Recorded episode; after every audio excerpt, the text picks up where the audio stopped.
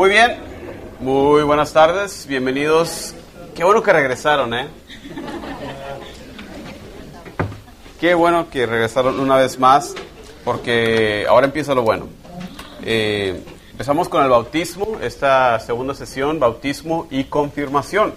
Eh, entonces, esta, esa sesión es bastante amena. Eh, nosotros todos estamos familiarizados con el bautismo, todos hemos sido bautizados, entonces nos sirve bastante. Cosa de repaso la vez pasada, quedamos que un sacramento era qué? Un signo visible Y, y la verdad tengo que cambiar eso para que diga signo sensible, ¿verdad? Porque como vamos a ver, no todos son captados por la vista, ¿ok? Signo sensible. Eh, eh, extensión del misterio pascual en el presente era algo que les recalcaba la vez pasada, les enfatizaba que quería que se quedaran con eso, que era una extensión de aquellos hechos de aquel entonces, aquel tiempo, aquel lugar, hoy, ahora, en nuestros días. Eh, quizás les, les han preguntado a ustedes, hermanos protestantes, ¿por qué no ir directamente con Dios? ¿Y por qué me confieso? Sobre todo, ¿verdad? Con el sacramento de la confesión. Si ese hombre es un pecador, igual bla, bla, bla, bla. ¿Por qué tenemos en la iglesia sacramentos? ¿Por qué tenemos estos medios? ¿Por qué usamos estas cosas materiales para representar realidades espirituales? No es pregunta retórica.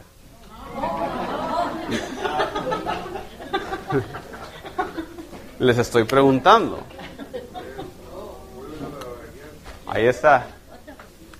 porque Dios es actual, ¿no? Es a través de los sacramentos que experimentamos.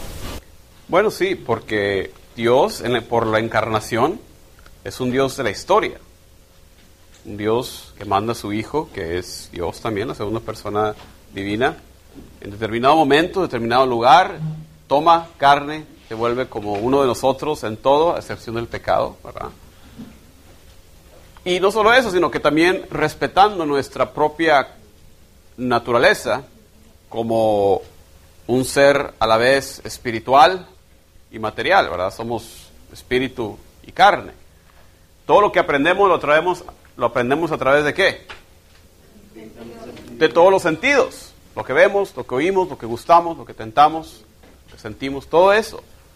Nuestro entender, nuestro vivir es a través de los sentidos.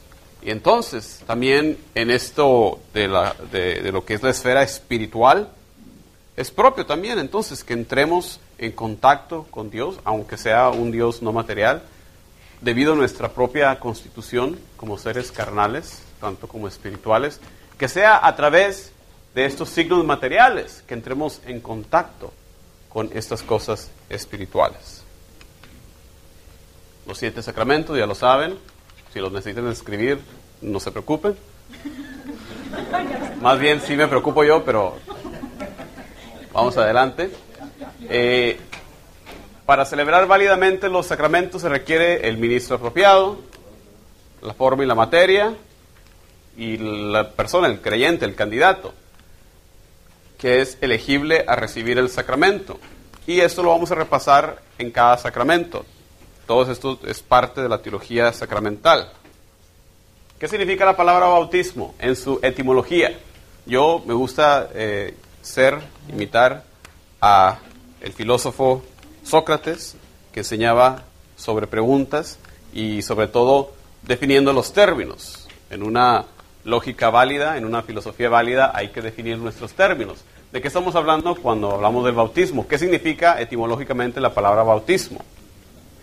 Ya lo dijo, pero no sé si lo han escuchado todos. No lo repita, déjalos que, déjalos que se hagan bolas. ¿Qué significa en sí la palabra bautismo? Bueno, pues ¿qué es lo que se hace en el bautismo? Significa sumergir, sumergir. Hablando de esa acción, ¿verdad? Donde se sumerge al candidato, donde se sumerge al catecúmeno, ¿verdad?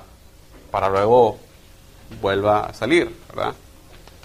Viene del griego, que significa hundir o sumergir. Claro que en la iglesia, ya en el ámbito de la fe, le damos otros significados, otros entendimientos. La iglesia le llama cosas como don, gracia, unción, iluminación, vestidura de incorruptibilidad, baño de regeneración, sello, todo lo más precioso que hay. Don, porque puedes, tiene precio este regalo, es un regalo, Dios nos lo da libremente, sin nosotros poder merecerlo. Hay alguien que puede decir, dame lo que me toca, Señor, que es lo que nos tocaría a todos. Algo no muy bueno. Don, gracia, ¿verdad? Porque es a través de los sacramentos, a través del bautismo, que recibimos la gracia santificante. Unción. Hay dos unciones en ese sacramento, como vamos a ver.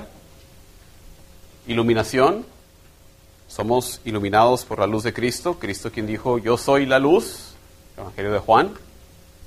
Vestidura de incorruptibilidad, simbolizada por la vestidura blanca, hablándonos de esa inmortalidad, esa vida eterna a la cual tenemos entrada a través del sacramento del bautismo. Baño de regeneración, porque somos recreados, somos una nueva creación en el bautismo de ser criaturas pecadoras, pasamos a ser hijos de Dios, una nueva creación. Sello, sello es una, eh, uno de los aspectos del sacramento, de que somos sellados con la marca, con el nombre de Jesucristo, y lo más precioso que hay. Son los diferentes nombres con los cuales la iglesia se refiere en ese sacramento. Esto en, en el catecismo también lo pueden encontrar. Todo esto empieza en el, en el párrafo 1200. Todo lo que vamos a manejar hoy de 1200 al 1690. Unos 490 párrafos que me los van a leer para la semana que entra. Son cortitos, son, son parrafitos. En una noche, en una sentada. Apagan la novela, abren su catecismo. ¿Alguna pregunta? ¿Algún comentario hasta el momento? Todos estos términos nos hablan, obviamente, de la grandeza del sacramento, ¿verdad? Que, no, no, se contiene con una sola definición, ¿verdad? Entonces la iglesia usa todos estos nombres, estas definiciones. Cuando hablamos de la Eucaristía, igualmente la lista es así de larga, porque es algo tan grande, algo tan enorme, que difícilmente, pues con un solo término se comprende, ¿verdad? Por eso la iglesia usa diferentes términos también para llegar a, a, entender un poco aspectos diferentes del sacramento. ¿Alguna pregunta, algún comentario? Vamos a ver. Eh, la, preguntando, ¿no? La, el bautismo fue instituido mucho antes de que Jesús llegara, obviamente, pero el significado cambió o simplemente uh, se mantuvo igual. Muy bien, estás anticipando la siguiente diapositiva. ¿Cuándo fue instituido el sacramento del bautismo?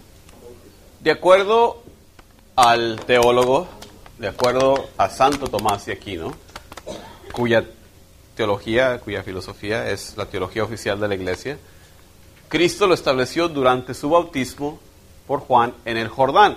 Pero sí, tienes razón, no es la primera vez eh, que se ha bautizado a alguien. Los judíos, antes de Juan, antes de Jesús, antes de Juan, ya realizaban bautismos como signo de conversión, como signo de arrepentimiento. ¿Y, y cómo era? ¿Igual con agua? Y... Uh -huh. Igual, igualmente con agua. Perdón. Obviamente no era el sacramento, obviamente era un signo de arrepentimiento, de conversión, pero no era sacramental. Antes de Juan. Antes de Juan. Los judíos ya lo hacían, incluso otros grupos, no nada más los judíos, tenemos récords de otros grupos que igualmente como parte de su proceso de iniciación al, al movimiento en particular, realizaban eh, ritos, se le llama ablutivos con agua, etcétera, etcétera, baños con agua, etcétera, como parte de sus ritos iniciatorios. Obviamente con Jesús se le viene a dar un giro definitivo, ¿verdad? A su significado que nosotros le conocemos. Todos esos eran prefiguraciones. Así como antes habíamos sacrificios, ¿verdad? El sacrificio definitivo es el de Jesús en la cruz, ¿verdad? Pero eso no significa que anteriormente no hubiera sacrificio. Claro, había sacrificio. Ahora, el, el bautismo de Jesús no fue sacramental tampoco. Exacto, entonces está, está, dando la, está instituyéndolo, más la orden de bautizar no viene hasta después. Eh, En, el en los evangelios sinópticos no vemos a los discípulos bautizando. En el evangelio de Juan actualmente se, se discute si, si, estaban bautizando o no, porque por ahí hay un pasaje donde se puede interpretar que sí, de hecho estaban ya bautizando ya en tiempos cuando Jesús estaba ahí. Eh, pero entonces se debate.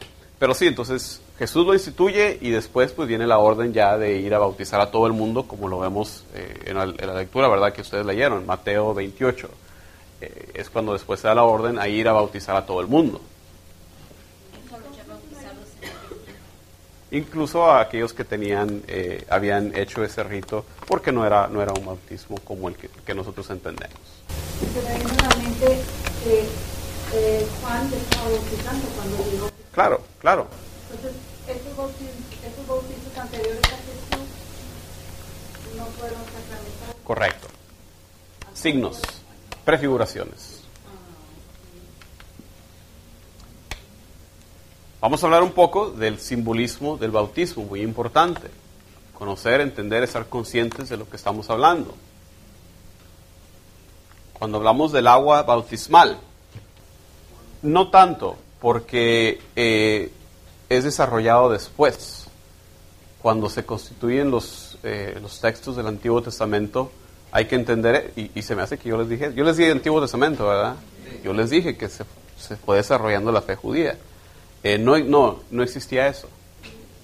¿Qué es lo que yo le estoy diciendo? Que no era lo mismo. Existían antes como prefiguraciones, como símbolos de lo que iba a venir después. Agua.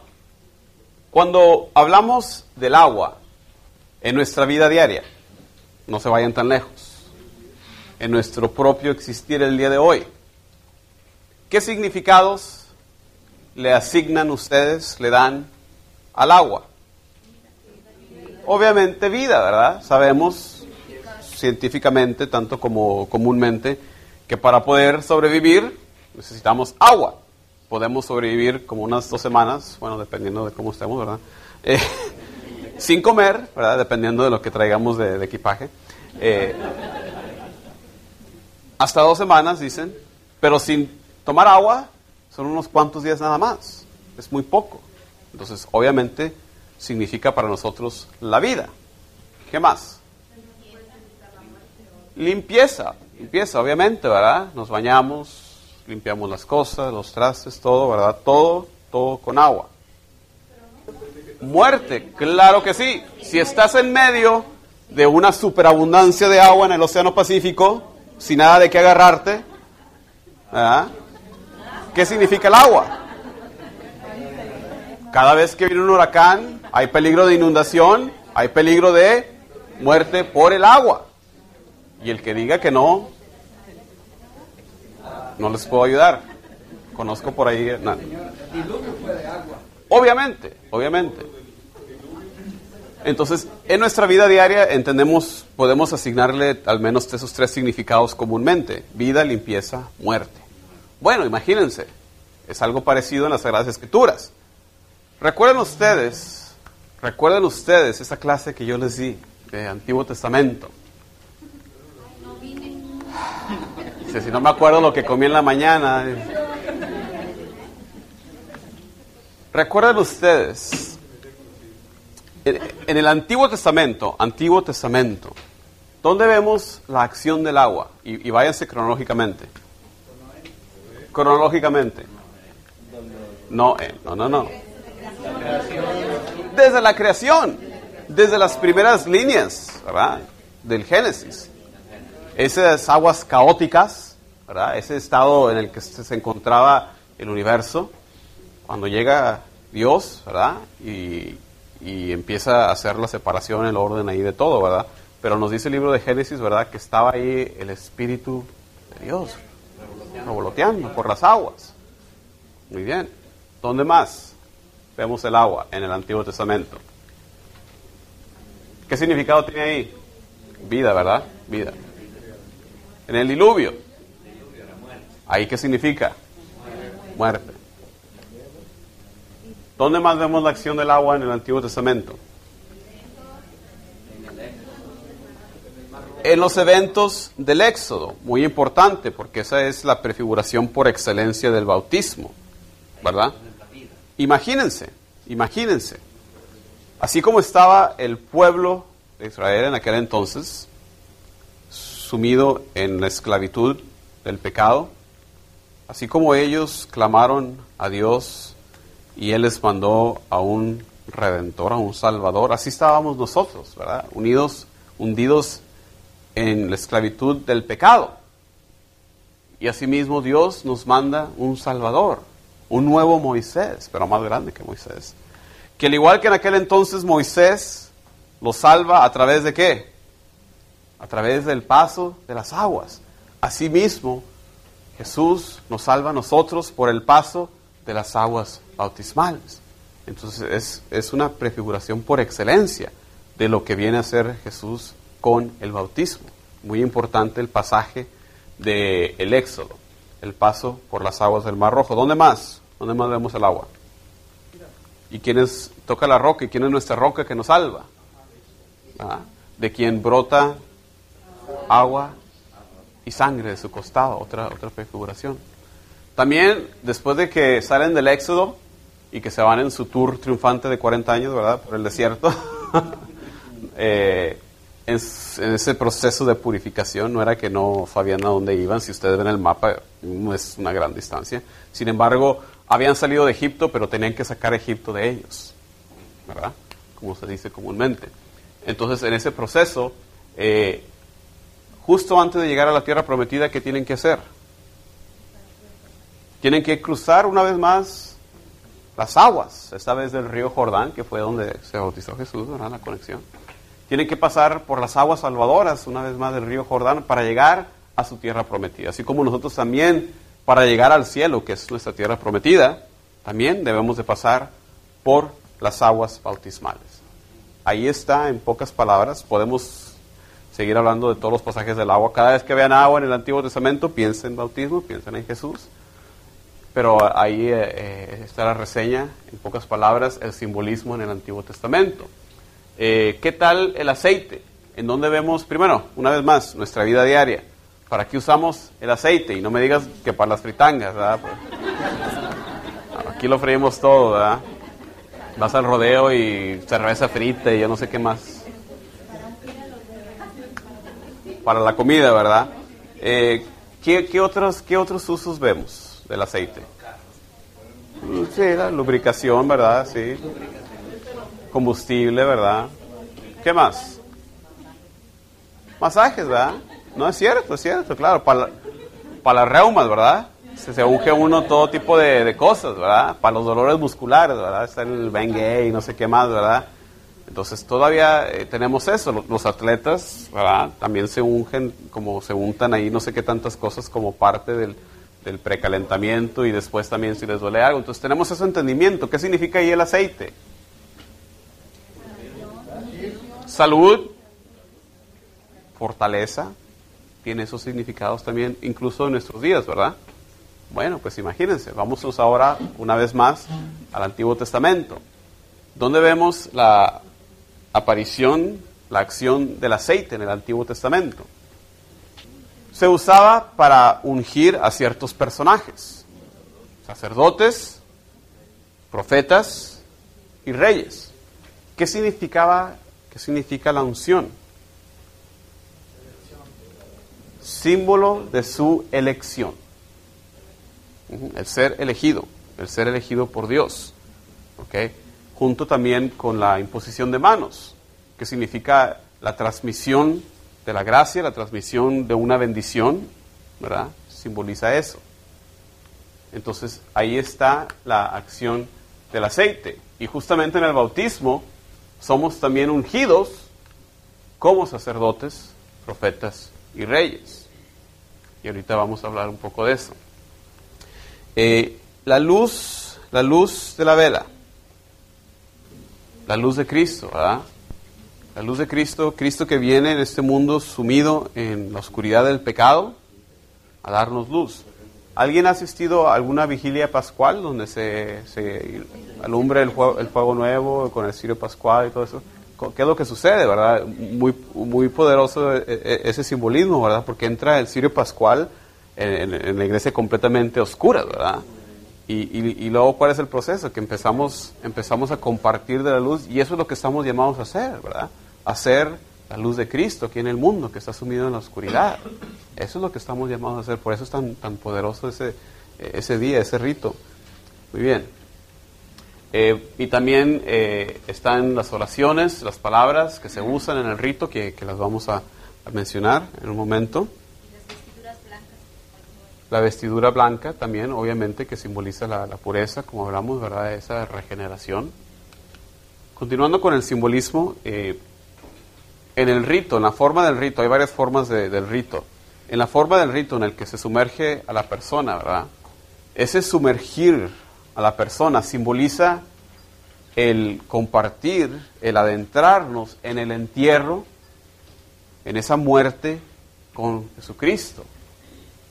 Y cuando se sale del agua, estamos compartiendo de esa resurrección. Así como Jesucristo murió, bueno, al tercer día resucitó. ¿Cuál es el punto de la vida cristiana, hermanos y hermanas? ¿Cuál es el punto? ¿Cuál es nuestra meta? ¿Cuál es la meta de la vida cristiana? La santidad, llegar al cielo. ¿Y cómo se llega a hacer eso? Precisamente, siendo como Cristo, imitar a Cristo. Figúrense ustedes lo que estamos haciendo en el bautismo. Estamos empezando esa identificación con Jesucristo, compartiendo de su muerte y de su resurrección. Entonces ahí empieza el propósito de la vida cristiana, ser otros Cristos aquí en la tierra. Otro simbolismo que existe en muchos, en, en muchos lados, eh, la forma geométrica en que ustedes van a ver las pilas bautismales es un círculo o esta forma geométrica. Y también acá arriba, no se nota también. ¿Pueden ver cuántos lados tiene? Es un octágono. También eso tiene un simbolismo. ¿Alguien sabe cuál es el simbolismo? Está relacionado con el significado del 7. ¿En cuántos días fue creado el mundo? Seis días, séptimo descanso, siete días, ¿verdad? Siete días. Entonces el octavo día es el primer día de la nueva creación en Jesucristo. Por eso las pilas bautismales las van a ver ya sea en círculo, ¿verdad? O en octágono. Más antiguamente se le daba una gran prominencia a las pilas bautismales. De hecho, la famosa torre de Pisa, ¿verdad? la torre inclinada, ¿verdad? Todos la conocen. Es de hecho un bautisterio. Todo ese edificio es el bautisterio. Nos habla de cómo en aquel entonces se le daba una gran importancia al bautismo. Hoy en día a veces ahí la rumban. en- Bueno, ya después del Concilio Vaticano II ya, ya se saca más prominentemente estar en un lugar central, ¿verdad? Pero eso es parte de las reformas del Concilio Vaticano II de darle su prominencia que se merece al sacramento del bautismo. ¿verdad? Anteriormente en, en iglesias más viejitas tienes que a veces que andar buscando a ver dónde arrumbaron eh, la pila bautismal porque había perdido un poco su prominencia. ¿Alguna pregunta hasta el momento?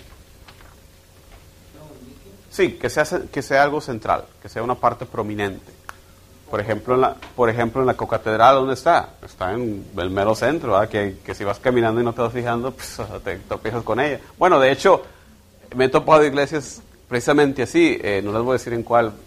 Hay una iglesia en la que estuve hace poco, en una ceremonia, y, la, la pila bautismal bonita, afuera, en, en el foyer, en la entrada, pero se nos cae gente allá adentro y ese mismo día se nos cayó alguien porque van pajareando y entonces un lugar prominente verdad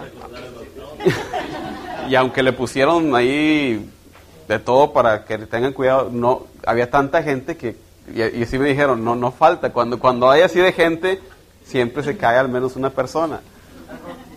Pero es, es eso de un lugar un lugar sí precisamente un lugar central eh, de prominencia. De acuerdo a los padres de la iglesia, sí, el bautismo reemplaza a la circuncisión. Y como ustedes saben, la circuncisión se realizaba cuántos días después del nacimiento. Ahí está la otra conexión también con el número 8. Entonces sí, eh, los padres de la iglesia eh, nos dicen, sí, que, que, el bautismo es para nosotros lo que era la circuncisión para los judíos. Sí, exactamente. ¿Algún otro comentario, alguna otra pregunta? Por, eh, hoy en día, pues por cuestiones higiénicas, por cuestiones de salud. No, no, no es tanto religioso, sí. Aunque se debate igualmente los méritos de, de si sí o si no. Por ahí les tengo una lista de, pasajes. Eh, no se preocupen en anotarlos. Ya, si, si, si, si hicieron clic en, en, el enlace que les di o si me siguen en Facebook, ¿cuántos de ustedes ya vieron la entrada de, de la semana pasada? Ahí les puse el audio, ahí les puse ya todo. Ahorita en el descanso les vuelvo a dar las instrucciones. No se preocupen, pero para que vean, hay una gran cantidad de pasajes que hablan del agua. Lo que yo les di fue lo más sobresaliente, pero hay muchísimos más. Uh, oh, yendo atrás a, los que hacían baños rituales, los judíos, los esenios, de los cuales se había perdido históricamente su, su, eh, existencia, eh, también realizaban baños rituales. Eh, los judíos, al, al convertir personas prosélitos, también eran bautizados. Obviamente en el Nuevo Testamento también tenemos el pasaje que ya les comenté en el Evangelio de Juan, donde Jesús es traspasado de su costado. Ese pasaje lo ve la iglesia como la fuente de los sacramentos, ¿verdad? Jesús mismo, su costado abierto, fuente de los sacramentos, con esa agua y esa sangre que brotan de su costado. Los cuatro evangelios mencionan el bautismo de Jesús. Jesús nos dice en el pasaje, eh, me parece, con la mujer samaritana, que Él mismo es el agua viva, ¿verdad? Un poco de la teología del sacramento. Con el sacramento hay un gran cambio, hay un gran cambio. Pasamos de ser criaturas viejas, ¿verdad? Ahora a un renacer en Cristo. Dejamos atrás el pecado, entramos a una vida de gracia. Como nos dice San Pablo en la carta de los romanos, pasamos de ser esclavos del pecado a ser ahora esclavos de Dios. La carta a los colosenses lo pone en términos de despojarse de ese hombre viejo para revestirse del hombre nuevo. En el Evangelio de Juan, capítulo 3, versículo 5, en ese pasaje donde Jesús está hablando con Nicodemo, que le pregunta, ¿qué tienes que hacer? ¿Verdad? Nicodemo le pregunta a Jesús, ¿qué tienes que hacer? Dice Jesús, tienes que renacer. También se puede interpretar, tienes que nacer de lo alto. Tienes que renacer. ¿Y qué dice Nicodemo? ¿Qué entiende? ¿Cómo voy a volver otra vez al vientre de mi madre? No. Estamos hablando de un eh, nacimiento espiritual. Incluso eh, en la historia de la iglesia vemos también pilas bautismales en forma de vientre, simbolizando ese volver a nacer. Y, digo vientre, pero significa lo, lo que ustedes saben, eh, el órgano, la matriz. La iluminación en la carta a los hebreos, la iluminación en Cristo, simbolizado en el cirio pascual. También Pedro, dice Peter, pero es Pedro. Somos partícipes en Cristo, ungidos como sacerdotes, profetas y reyes. Un poco de apologética en el sentido de que explicar la importancia del bautismo, ustedes ya todos lo saben, no creo que tenga que convencer aquí a nadie, pero de repente a ustedes también les toca platicar con alguien que quizás necesite un poco de convencimiento. Bueno, ¿por qué es importante el bautismo? Primero que nada, porque nos incorpora al cuerpo de Cristo. Porque ya con el bautismo recibimos la salvación de Cristo, una nueva vida. El bautismo nos da la promesa de la vida eterna. Y al final yo pongo, perdona el pecado original. Si ustedes le preguntan a una persona común y corriente que viene a bautizar a su hijo, ¿por qué viene a bautizar a su hijo? ¿cuál de todas esas respuestas le da?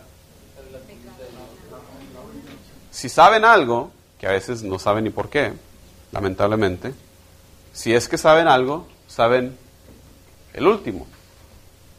Yo no sé cómo llegó ese entendimiento, a pesar de que no sabe nada más, pero de alguna manera, no sé, los abuelitas o yo no sé, yo no sé, pero llegan con ese entendimiento. Obviamente no es incorrecto, pero sí se queda muy corto. Cuando tu entendimiento del bautismo es únicamente que el bautismo es para limpiar el pecado original, tiene graves consecuencias. Porque si tu entendimiento es tal, eso causa que tú puedas venir a la iglesia, bautices, le limpies el pecado original al niño, y yo ya acabé. Yo ya hice mi labor. Por eso, por eso, en la catequesis es tan importante nosotros el ampliar los horizontes y, y demostrarles, ¿verdad? Que no es solamente eso. Claro que es eso, pero es mucho más. Yo por eso lo pongo al final. Claro que es importante, claro que es cierto, claro que hace eso. Pero de eso lo más importante no es eso, sino que nos incorpora al cuerpo de Cristo.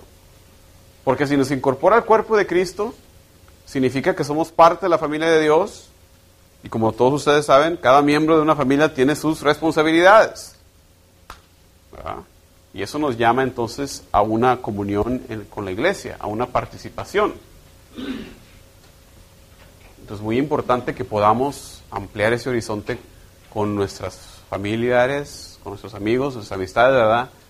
Que, que yo veo cada, cada razonamiento erróneo, ¿verdad? Eh, conozco por ahí a alguien que no bautizaba a su niño porque dice, no, es que, es que su hermanito lo bauticé más grande y tengo el vestidito que quiero que lo use él también. Esa es de las peores que he oído.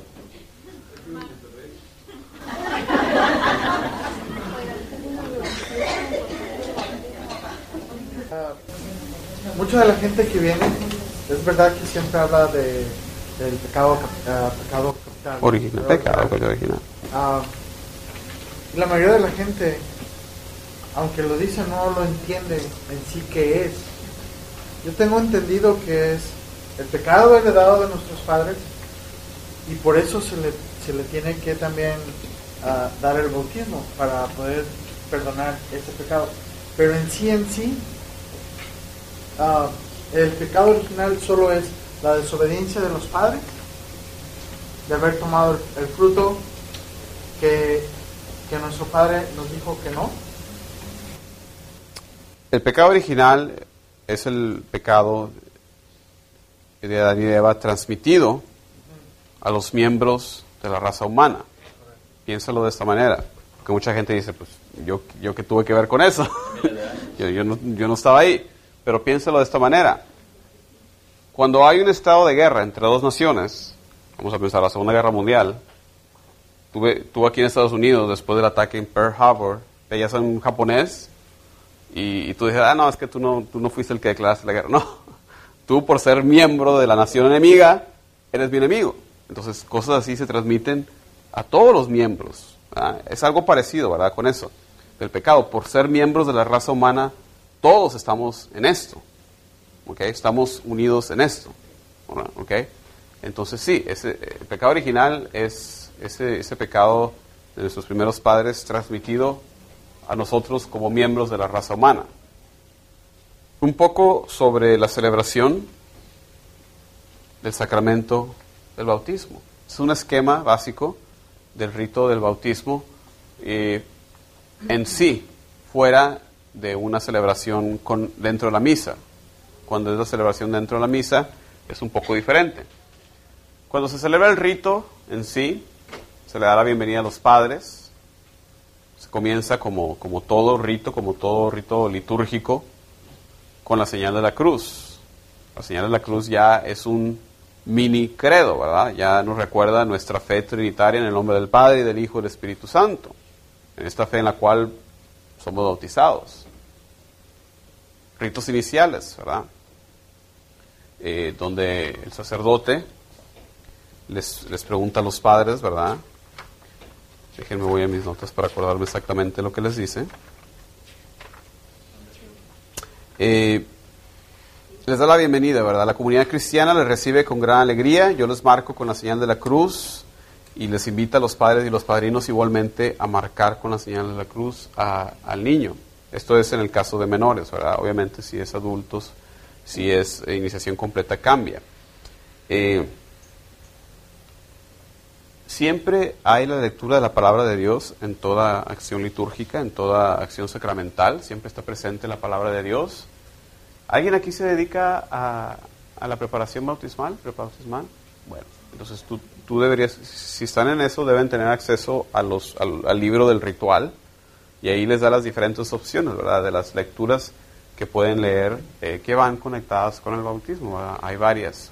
La de Mateo 28, la de Jesús con Nicodemo, la del, una del- de las cuatro del bautismo de Jesús, son las que se usan. Se hace también, eh, como parte del rito bautismal, la oración de los fieles, la oración comunitaria. Siempre, ¿verdad? La iglesia es la iglesia universal. Pedimos por todo mundo, ¿verdad? No nada más por nosotros aquí, ¿verdad? Como lo hicimos en la oración hoy en día, ¿verdad? ¿Cómo se hace en cada misa, ¿verdad? Se pide por los gobernantes, por el Papa, los obispos, bla, porque somos parte de la iglesia católica, que significa universal, ¿verdad? Por eso hacemos la oración de los fieles. Invocación a los santos. Invocación a los santos. ¿Por qué hacemos la invocación a los santos? Y porque son parte de la iglesia también. Se, hace, se se hace prese- se hace presente toda la, iglesia ahí, ¿verdad? Reconociendo su intercesión, reconociendo que son parte de la iglesia. Eh, se hace la bendición del agua si no ha sido bendecida previamente, si es un bautismo poco después o dentro de, de la temporada pascual, eh, ya, ya ha sido bendita, entonces no siempre se hace. Hay un exorcismo, y siempre me gustaba asustar a los padres, ¿verdad? Decir, "Se les va a exorcizar. ¿Se acuerdan la película? Nada que ver con eso, nada que ver. Es un, es un exorcismo simple, un rechazar a Satanás, un rechazar a la maldad. Eh, esa parte dice, Dios Todopoderoso y Eterno, tú enviaste a Jesucristo al mundo para que nos liberara del espíritu del mal y nos hiciera pasar de las tinieblas al reino admirable de tu luz. Te pedimos humildemente que libres a estos niños de la mancha original y los conviertas en templo de tu gloria, a fin de que habite en ellos el Espíritu Santo, por Jesucristo nuestro Señor. Entonces, un, un simple, eh, una oración imprecatoria pidiéndole a Dios que los libere de esta influencia del mal. Eh, de ahí se pasa a ser la primera unción con la imposición de manos. La primera unción es con el aceite de los catecúmenos. El aceite de los catecúmenos. Hay tres clases de aceite que se usan en la liturgia. Eh, este es el aceite de los catecúmenos y se hace la unción en el pecho, en el pecho de el niño o la niña. En esta ocasión simbolizando qué? De los, de los significados que hablamos hace rato. En este caso simboliza la fortaleza, fortaleza. Cuando es en el pecho, fortaleza. La, la fortaleza, eh, implorando que Dios le dé la fuerza a la persona. Para vivir la vida cristiana. en esta instancia, ese ungimiento significa, eh, simboliza la fortaleza. Eh, se hace una renuncia del pecado, se profesa nuestra fe, en el caso del rito bautismal, a manera de preguntas y respuestas. ¿Creen ustedes en Dios Padre Todopoderoso, Creador del cielo y de la tierra? Sí. Es una de las tres formas en que se puede proclamar la fe, ¿verdad? A manera de preguntas y respuestas, el credo de los apóstoles y el credo largo, ¿verdad? El credo chico y el credo largo, ¿verdad? Que largo es el credo niceno, técnicamente el credo niceno constantinopolitano. De ahí se pasa a hacer lo que es la parte central, ¿verdad? El, rito en sí del bautismo, ¿verdad? Que consiste en ya sea el, el hundir al candidato o el eh, poner agua, imponer agua sobre la frente o alguna otra parte del cuerpo tres veces, diciendo cada vez que se le pone el agua, yo te bautizo en el nombre del Padre y del Hijo y del Espíritu Santo. Ah, esa es la parte central del rito. En casos de emergencia, si no se hace nada más, mientras se haga esa parte, hay bautizo válido, ¿verdad? Enseguida de eso viene el siguiente, eh, segundo, la segunda unción, esta vez con el crisma, que es otro de los aceites que se usan en la iglesia litúrgicamente, y es un aceite aromático, ¿verdad? Está hecho ah, con base a aceite de olivas y especies. Por eso si, si, lo, si, si lo tienen ahí cerca, si asisten a un bautismo, huele bastante rico. Si no te lo lavas, te queda el olor por varios días, por, por mucho tiempo, ¿verdad? Eh, crisma. ¿Qué significa la palabra crisma? ¿Qué significa la palabra Cristo, cristianos? Todos aquí son cristianos, ¿verdad? Por gracia de Dios, todos somos cristianos. Cristianos, ¿qué significa su nombre? Bueno, sí, pero en sí la palabra Cristo, el ungido, el ungido, que en sí significa el elegido también, ¿verdad? Cristo viene del griego que significa ungido, así como Mesías proviene del hebreo, que significa lo mismo, el ungido. Y la unción quedamos en que significa elección, ¿verdad? Entonces, el... Sí, eso es. Proviene del griego eh, ungido, ungido, ungido. Crisma, con el crisma. El aceite aromático que se usa se llama crisma. El óleo que se usa se llama crisma. El aceite con el que se unge. De ahí pasa la vestidura, la imposición de la vestidura blanca, eh, cosa que, que hoy en día un, un poco, no sé, fuera de, porque ya los niños vienen vestidos de blanco, ¿verdad? O- había un sacerdote que me contaba que en, su, de donde él venía, creo que él venía de Escocia, no sé qué lado, venían los niños vestidos de negro, simbolizando, pues estaban muertos, ¿verdad? Pero después del bautismo, ahí sí, se cambiaban a blanco. Y digo yo, pues eso tiene mucho más significado que ya traerlo de blanco antes de. vestidos Común y corriente. y después de- del bautismo ya se le Es, es en realidad lo que debería ser para darle significado propio al simbolismo. Sí, porque ya...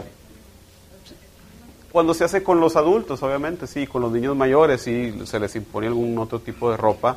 Y sí, una vez ya bautizados, salen relucientes, ¿verdad? Rechinando de limpio. Como decía el anuncio. Eh, se entrega la luz del cirio, a los, los padrinos ahí tienen ese papel de, de guardar esa luz, que siempre siga viva esa llama. Eh, una parte también muy bonita del rito, que vamos a ver hoy el origen de, de esa parte en el Evangelio, el domingo. Pongan atención al domingo, porque es ahí donde Jesús eh, le dice al, al- sordo mudo, ábrete, éfeta, a sus, a sus oídos, a su, y a su boca. Y nosotros tomamos, partiendo de ese significado que vamos a ver el domingo, eh, parte en el rito bautismal, se le dice al niño, ¿verdad? Que tus labios, eh, que tus oídos se abran para que llegando el tiempo, ¿verdad? Porque estamos hablando de bebés, de niños, para que llegando el tiempo puedas oír la proclamación de la buena nueva y tus labios, tu boca pueda proclamarla. Eso es muy, muy bonito significado, ¿verdad? Muy profundo eh, de esta parte del rito, éfeta. Viene del griego, creo que también. No, ah, éfeta. Quizás viene del hebreo. Éfeta. Buena pregunta. No se ve como griego. Se ve griego. La oración universal, Padre nuestro, y la bendición final, ¿verdad? La bendición a, la mamá, la bendición a los padres y despedida. Ese es a grandes rasgos lo que es el rito del bautismo, como les mencioné, eh, en sí, o sea, fuera de la misa. Cuando es, cuando es dentro de la misa, obviamente, los ritos iniciales son los ritos iniciales de la misa, ¿verdad? Y, y el bautismo en sí empieza en el lugar donde viene la homilía. que Se hacen las lecturas y luego ahí en ese lugar viene el rito bautismal. Entonces, un poco adaptado cuando se hace dentro de la misa. ¿ok? ¿Alguna pregunta hasta el momento? Permítanme, no, ya hab- levantaron la mano. Voy a regresar un poquito a los efectos del autismo. Ok, que no sea mucho, poquito nomás. De hecho, hijos adoptivos, eh, propiamente. Correcto. Antes, de- antes de- del bautismo somos criaturas de Dios, somos creados por Dios, que es algo ya bastante grande, ¿verdad? Pero con el bautismo ahora somos elevados a la dignidad de hijos e hijas adoptivos, porque Jesús es el único hijo, ¿verdad? Mi abuelita decía que, así me enseñó mi abuelita que antes del bautismo, al ser criaturas éramos como unos animalitos. De esa, de esa forma me lo explicaba ella como diciendo, también son criaturas de Dios, Exactamente. pero no han recibido todavía el don del bautismo, del Espíritu Santo. Solo una pequeña comparación, aunque no es lo mismo. Pero somos criaturas. Sí, yo creo también, ah, siguiendo eso mismo, mi pregunta es qué pasa cuando un niño fallece y no es bautizado. Vamos a llegar ahí, no se preocupen, vamos a llegar ahí. María fue concebida sin pecado original.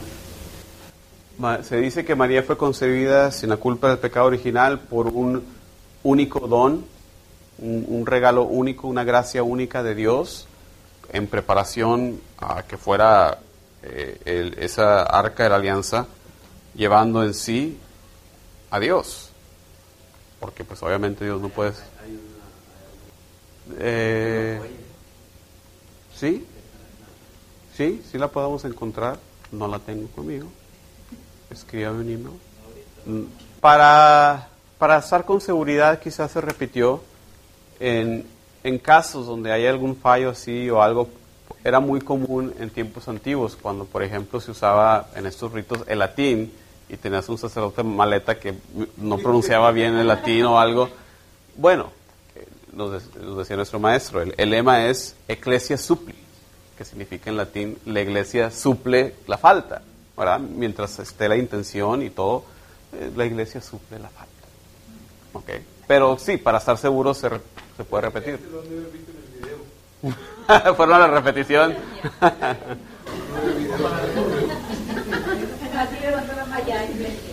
Eh, está en griego, significa mandar, en hebreo abre. Entonces están en los dos. Ya lo ya usó Google, ¿verdad? Ya, eh, gracias, gracias gran Google.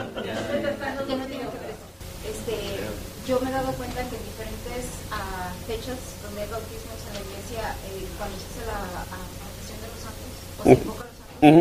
cambian los nombres de los santos, es de acuerdo a la fecha del santuario de los santos. Es de acuerdo a lo que tú quieras, está la opción, ¿verdad? Si, si- si mi santo favorito no esté, yo lo agrego. Nah, no, es...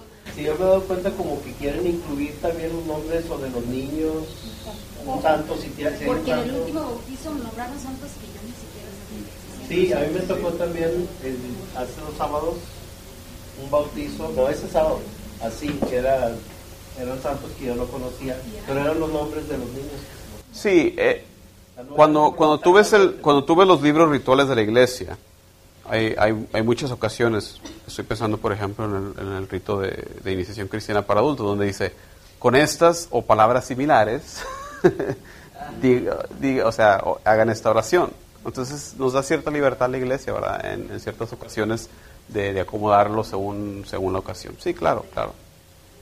¿Algo más? ¿Alguna otra pregunta? ¿Algo más? Sí, te voy a preguntar, este, o sea, creo que entendí cuando lo comentaste hace ratito. Hubo hace poco un, padre que visitó aquí en la iglesia, hizo un bautismo. Este, tenía al, al bebé, la bebé no me acuerdo, y les- le, estaba poniendo el agua, pero en ningún momento escuchamos yo te bautizo en el nombre del Padre, del Hijo, pero sí lo hizo como se lo hizo tres veces. Pero y aquí tenía el micrófono y nunca dijo nada, no lo apagó. Entonces, o sea, me imagino que lo que dice tú, la iglesia, o, o ahí es Hay, hay que cosa. ir a, hay que ir a la repetición. sí, hay que ir a la repetición. Sí, eh, lo recomendable es eso, ¿verdad? Que usen el nombre de un santo que sirve, ¿verdad? Eh, de intercesor, que sirve de modelo para la vida de ese niño, esa niña. A mí me han llegado nombres que, híjole, eh, les puedo comentar un par. Eh, uno hace mucho tiempo, una niña que en aquel tiempo estaba muy de moda una telenovela y a la niña le pusieron Oyuki. La, la familia no era japonesa, ni de origen japonés, ni nada que ver, pero como estaba de moda, y así ocurre. Hoy en día, dicen las estadísticas que el nombre de Elsa y Ana han subido de popularidad increíblemente debido a Frozen. Hasta los otros nombres, Olaf y Sven, y tengo niños de esa edad, como saben. no. Es lo que yo vi, cuando, por ejemplo, cuando, falle- cuando falleció Selina, eh, las niñas que nacieron en ese tiempo, muchas se llamaban Selina. Y, y otro nombre que también me ha tocado la mala fortuna de experimentar es Neo. Neo. ¿Se acuerdan de esa película? No, Neo. The, The Matrix. The Matrix. Y entonces, cosa completamente extraña a la sensibilidad cristiana, ¿verdad? Algo completamente nada que ver. En el, eh, cosa curiosa, eh, en, el, en, el, en el código de derecho canónico antiguo, el que estaba antes del que ahora tenemos, en mil, que fue promulgado en 1983, se permitía que el ministro, si la persona venía con un nombre de esos raros, que se lo cambiara y le pusiera un nombre cristiano. Ahora ya no, ya no es así. Eh, pero an- antiguamente, y, y sí, es- pregúntenles a las abuelitas y las abuelitas, sí, no, venían con no sé qué nombre y llegó y el padre le puso María. Ah.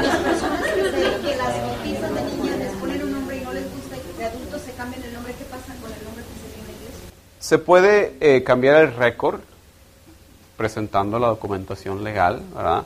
Pero mientras no se haga eso, sigue, sigue asentado el nombre en el que fueron bautizados. bautizados. Última pregunta, porque ya tengo hambre. Ah, En el caso mío, mi nombre es Leilani, es hawaiano, pero sí mi abuela es hawaiana. Hágame el favor. Cuando me bautizaron, el sacerdote le dijo a mi papá, ¿cómo se llama la niña? Y le dijo mi nombre y dijo, ese no es nombre cristiano. Dijo, yo te bautizo María. Y pum, ya. Entonces, ¿qué me pasa? María Leilani. Que eso le agregamos que se dijeron las palabrotas el padre y mi papá. Pues sí, porque qué ignorancia del sacerdote, ¿no? Sí, que entonces, ¿qué pasa? ¿O soy Leilani o soy María? Cuando llegue allá, ¿qué voy a decir? Cuando te confirmaste, ¿no, no, no elegiste algún otro? Ah, Yo sí. es que fui catecúmena, Ah, ok, ok, ya veo, ya veo. son mormones. Ah, ya veo. Sí, yo, yo sí elegí Agustín, entonces cuando llegue al cielo yo voy a ser... Bienvenido Juan Carlos Agustín aquí al cielo. Entra a tu lugar que te corresponde. Vamos al descanso, 10 minutos y regresamos.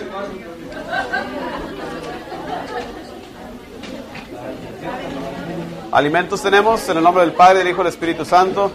Te damos gracias, Señor, por estar aquí reunidos en tu nombre. Te pedimos bendigas esos alimentos que vamos a comer. Bendice las, las personas que lo han preparado. Les para los que tienen hambre y hambre de ti a los que tenemos pan. Amén. Padre, del Hijo y del Espíritu Santo. Ok. Les comentaba, en el sacramento del bautismo somos ungidos como sacerdotes, profetas y reyes. ¿Qué significa eso en términos prácticos, verdad? Porque muchas veces está muy bonita la enseñanza, la teología, pero ¿qué significa en términos prácticos que seamos ungidos sacerdotes, profetas y reyes? ¿Qué significa eso? ¿Qué significa que seamos ungidos como profetas? Bueno, tenemos que ver qué hacían los profetas en el Antiguo Testamento. ¿Qué hacían ellos?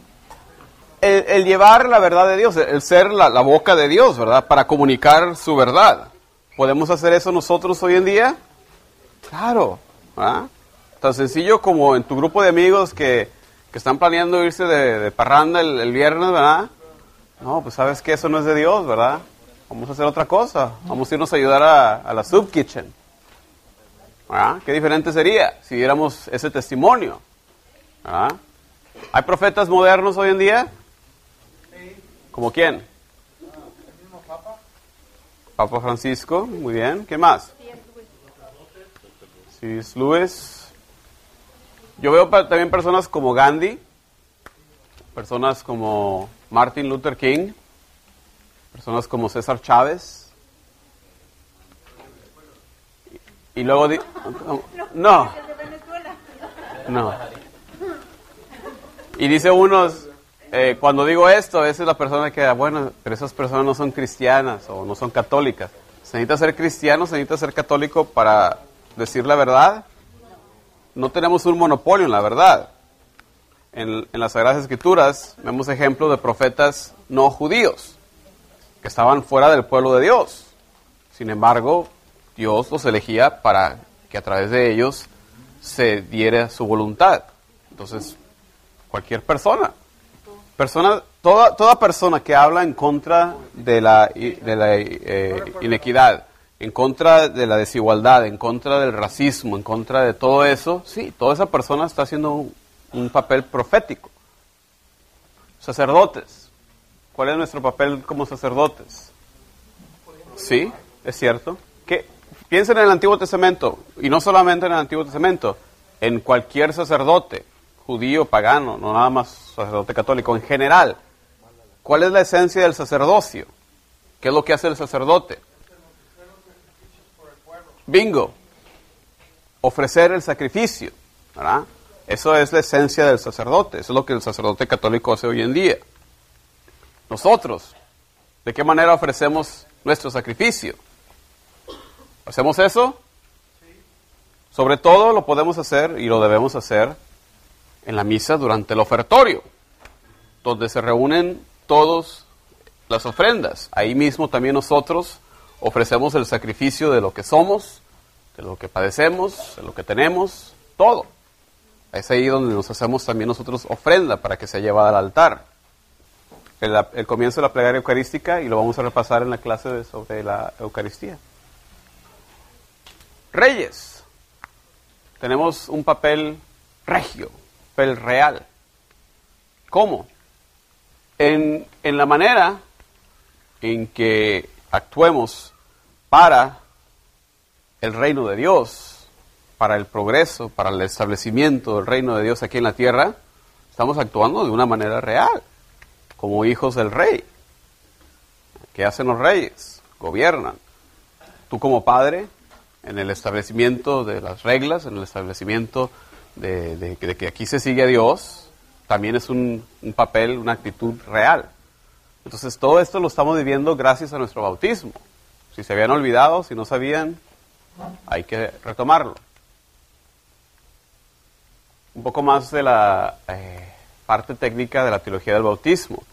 Les comenté que cada sacramento tiene su ministro apropiado. ¿Quién es el ministro ordinario del bautismo? O diácono, los dos. Sacerdote o diácono. ¿ok? El diácono también es ordinariamente el ministro del bautismo. Claro que cuando hablamos de sacerdotes hablamos de obispos también, quienes tienen la plenitud del sacerdocio. En caso de emergencia, ¿quién puede bautizar? Debe de usarse la fórmula trinitaria. ¿Qué es lo que pide la iglesia para un bautismo válido? Se pide que el ministro, que la persona realizando el hecho, haga lo que la iglesia pide. O sea, que tenga la intención de hacer lo que la iglesia pide. ¿ok? Tan importante es el bautismo para la salvación que la iglesia permite esto. ¿verdad? Como es esencial para la salvación en caso de emergencia y únicamente en caso de emergencia. Cuenta por ahí mi compañero Adrián que, que un día le, le llamó una de las famosas abuelitas, ¿verdad? Que siempre hablamos.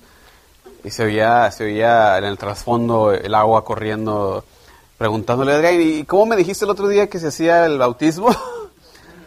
¿Qué está pasando? Estaba casi a punto de bautizar a su nieto, ¿verdad? No, en caso de emergencia únicamente. Si el dietecito estaba muriendo, claro, bauticen a la persona, no hay ningún problema. Pero fuera de eso es un abuso. O sea, mientras se use la fórmula trinitaria, con agua común y corriente, yo te bautizo en el nombre del Padre, del Hijo y del Espíritu Santo, cualquier persona, incluso los no católicos, pueden bautizar. ¿Dónde vemos esto? Más comúnmente, bueno, los hospitales. En los hospitales, eh, sobre todo eh, en eh, doctores, enfermeras, ¿verdad? Los que traen los bebés al mundo, que a veces tienen problemas, que a veces nacen muy enfermitos, que eh, sabiendo la, la intención de los padres de bautizar, pueden bautizar, aún sin ser cristianos, aún sin ser católicos. Ah, la siguiente diapositiva, qué casualidad. ¿Qué pasa con los que mueren sin bautizarse? Relacionado a eso, ahorita lo vamos a relacionar. ¿Qué pasa con los que mueren sin bautizarse? porque ya están muertos. Reco- re- contestando la pregunta, sí. Lo que tenemos que hacer No, pero Pero eh, nuestro profesor de teología nos comentaba una vez más en los hospitales, era- él era capellán, entonces él se movía en ese ámbito. Dice él, muchas veces no puedes decir a, a ciencia cierta cuándo ha ocurrido la muerte. Incluso hoy en día, con la ciencia que tenemos y los instrumentos y lo que tú digas, aún sigue vivo el cerebro por cierto tiempo, aún aunque los instrumentos ni lo detecten. Entonces, en caso de, no estar 100% con certeza, se bautiza, se puede bautizar condicionalmente. Si estás vivo, yo te bautizo en el nombre del Padre, del Hijo y del Espíritu Santo. Si no se tiene la certeza de que la criatura esté viva o de la persona. Yo te, si estás vivo, yo te bautizo. ¿Ok? Entonces, lo que pasa con los que mueren sin bautizarse es eso. Reconociendo que como principio básico de teología, que Dios quiere la salvación de todos. Dios quiere que todos nos salvemos. Y por el otro lado, teniendo esa, esa- ese requerimiento del bautismo para la salvación, Jesús nos dice muy claramente, es necesario que seas bautizado. La iglesia nos dice que esos niños, como decía el hermano, los encomendamos a la misericordia, al amor de Dios. Vemos, vemos a Jesús dándonos el ejemplo de ese amor que tenía con los niños. Dejen que los niños vengan a mí. Tienen que ser como uno de estos pequeños para entrar al reino de los cielos. Como pruebas de, de que son los más queridos por Dios. Y entonces, no obstante eh, el no ser bautizados, tenemos la fe eh, eh, en la misericordia de Dios de que de alguna manera un tanto misteriosa para nosotros van a alcanzar la salvación. Nosotros conocemos únicamente la certeza del bautismo, pero eso no quiere decir que Dios no pueda dispensar su gracia de alguna otra manera, ¿verdad? Nosotros sabemos la manera segura, que es el bautismo, pero no significa que Dios esté atado a eso, ¿verdad? Eh, un, tanto, un tanto. En el caso de en el caso de bebés obviamente no tienen el uso de la razón, entonces no hay la capacidad para pecar. En el caso de personas adultas que, que no, no son cristianos, que, nace- que, que viven su vida y, y mueren sin bautizarse, bueno, hay que reconocer que aún hoy en día hay tierras donde no se vive la fe cristiana. Entonces no es, no es que lo hayan rechazado, claro, ya cuando uno conoce la verdad y la rechaza, claro que eso sí es muy grave. Pero en esos casos las personas que no llegaron a conocer a Cristo mueren sin ser bautizadas, entonces se le juzga a ellos de acuerdo a cómo siguieron su conciencia, ¿verdad? Porque la persona no tiene que ser cristiana para tener conciencia, todos tenemos conciencia, que es la voz de Dios en nuestro interior dictándonos lo que es bien y lo que está mal. Entonces, de acuerdo a la medida que hayan esas personas seguido los dictámenes de su conciencia, también pueden encontrar la salvación. Es lo propio, es lo propio. Entonces vas, eh, haces todo menos el bautismo. La unción antes, la unción después, te saltas el bautismo, pero se completa el rito de esa manera. Eh, parte de lo que estamos hablando, los que mueren sin bautizarse, también la iglesia habla de un bautismo de deseo. Por ejemplo, los catecúmenos. De cierta manera, los catecúmenos, la iglesia ya los ve como, como ya adentro. De- Y, lo vemos expresado por el hecho de que los catecúmenos, si mueren sin bautizarse, ya se les da un funeral cristiano. Ya pueden casarse por la iglesia. Entonces, se, tiene cierto privilegio el catecumenado. O sea, ya están, ya, están adentro. ¿Ok? Entonces, bautismo de deseo, personas que estaban en el proceso, ya sea formalmente o no formalmente, eh, se le considera ya un tipo de bautismo. Bautismo de sangre. Persona no cristiana que muere en defensa de la fe. Y eso incluso lo vemos hoy en día. Personas que en el Medio Oriente, como vemos hoy en día tan atacados por ese grupo de ISIS, ha habido musulmanes defienden a los cristianos y que igualmente se los escabechan. Bautismo de sangre. ¿eh? También llegan al cielo. ¿Alguna otra pregunta, algún otro comentario antes de pasar a la confirmación? Tenemos la esperanza, no sabemos con certeza, pero tenemos la, esperanza de que Dios en su misericordia, en el caso de los niños, los bebés, eh, les da la salvación. Por la evidencia de que Dios quiere la salvación de todos y Jesús amaba a los niños. Ujú. Ok, eh, Papa Benedicto, durante su papado, nos recordó que el teorema del limbo era más bien una teoría teológica para explicar qué pasaba con esos niños. Si tú ves el catecismo, busca la palabra limbo. La vas a encontrar porque no es enseñanza oficial de la Iglesia Católica. Se había postulado como, como una respuesta a lo que sucedía con esos niños que morían sin bautizar con lo- con es- debido a esos problemas que yo les digo, la necesidad del bautismo y el hecho de que murieron sin ser bautizados. Papá Benedicto nos recordó, no, eh, nunca ha sido parte de la enseñanza oficial de la Iglesia y nos dijo en aquel entonces, hace ya varios años, debe ser ya eh, hecho a un lado, no se debe ya de enseñar ni, ni de, bueno, como cosa histórica sí, pero es lo que dice el catecismo, lo que comentó el hermano, lo que les dije yo. Hasta donde sabemos, no. ¿no? No, no, sim- simplemente era una opinión teológica, una opinión teológica. Eh, no, no, no, no. Exactamente, que la iglesia ha dicho, bueno, con, con el entendimiento que tenemos ahora, acuérdense que nuestro entendimiento de la fe va avanzando con el paso de los años y así como se habla del limbo, si ustedes leen los padres de la iglesia, por ejemplo, la doctrina trinitaria fue avanzando a través de los años. Como la entendemos nosotros, no la tenían los primeros padres de la iglesia. Entonces, no se le llama hereje, por ejemplo, a un San Justino mártir que no enseñaba exactamente la doctrina trinitaria, pero no se le puede echar la culpa porque no había avanzado todavía. Es, es algo así. Simplemente nuestro entendimiento ha avanzado. ¿Ok? Estamos en camino, estamos en peregrinaje, estamos en movimiento. no. De- hay una novela eh, muy buena que leí, eh, cristiana, eh, bueno, tema cristiano, El Cántico del Leibowitz. Se lo recomiendo mucho que la busquen. No sé si está en español, pero en inglés, The Canticle of Leibowitz. Leibowitz. eh, donde se cuenta que la humanidad estaba ya en su, no sé, décimo milenio. Y entonces hay guerras. y- Bueno, pero para un cristiano del año 10.000, estamos todavía en la, en la iglesia primitiva. estamos todavía en la era temprana de la iglesia. Si es que se llega a extender la historia a tanto tiempo. Entonces, véanlo de esa manera. En, mil años, en, en dos mil años se van a reír de ciertas cosas que creíamos. ¿verdad?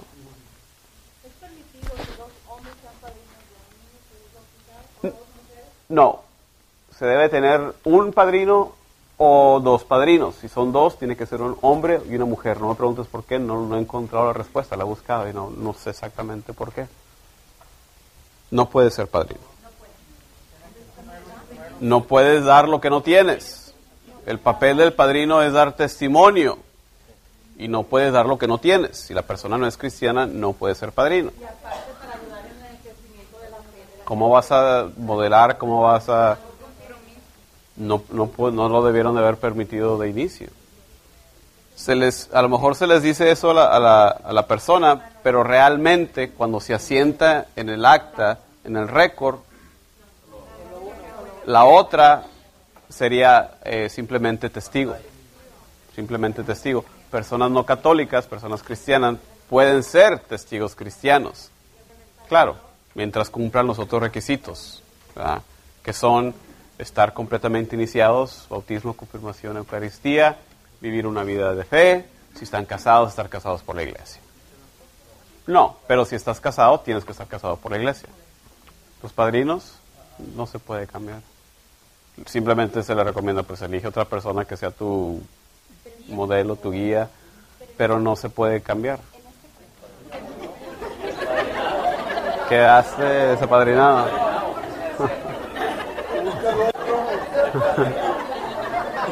No, es que lo que quiere es otro bolo, lo que quiere es otro bolo.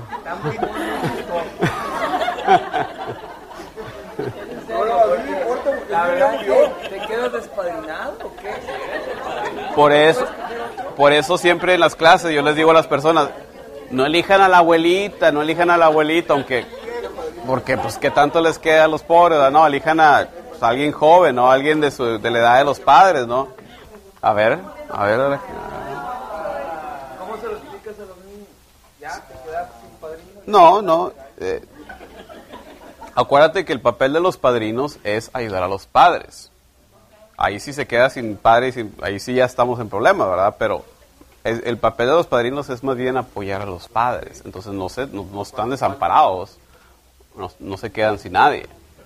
No, y, y acuérdate, acuérdate que Acuérdate que hoy en día eh, hay muchas personas que, que, están eh, muy instruidas, muy calificadas para ser compañeros espirituales también. Y, y- y- de verdad se recomienda que tengamos a alguien, ¿verdad? Porque, como, como decía una, una persona muy santa, decía, el que, el que tiene un guía espiritual a sí mismo, pues tiene un tonto de guía espiritual, ¿verdad? Porque ¿qué, qué vas a saber tú, ¿verdad? Entonces, sí, en realidad necesitas a alguien más, ¿verdad? Eh, que te ayude, que te apoye, que te guíe, etcétera, etcétera. Última pregunta, porque tengo con la confirmación todavía. Puras irregularidades aquí, hombre, ¿qué pasó?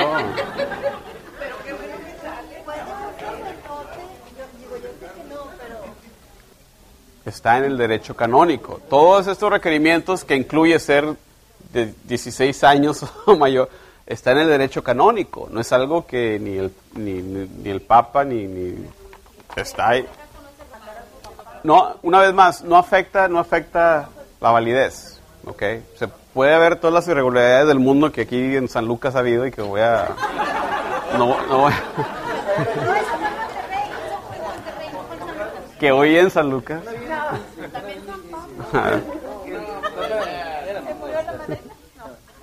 Eh, que bueno, que sea los gays, que sea católico, que cumpla con todo, pero es gay. bueno. la iglesia que. Persona gay, no hay ningún problema. Persona gay viviendo con su pareja en un matrimonio homosexual. No, no, porque no cumple los requisitos. El requisito es que vivan una vida de fe. Y eso aplica. ¿Es, ¿Es posible que una persona con tendencias homosexuales viva una vida de castidad? Claro que sí es posible. Voy a parar ahí porque nos falta un sacramento y nos queda muy poco tiempo.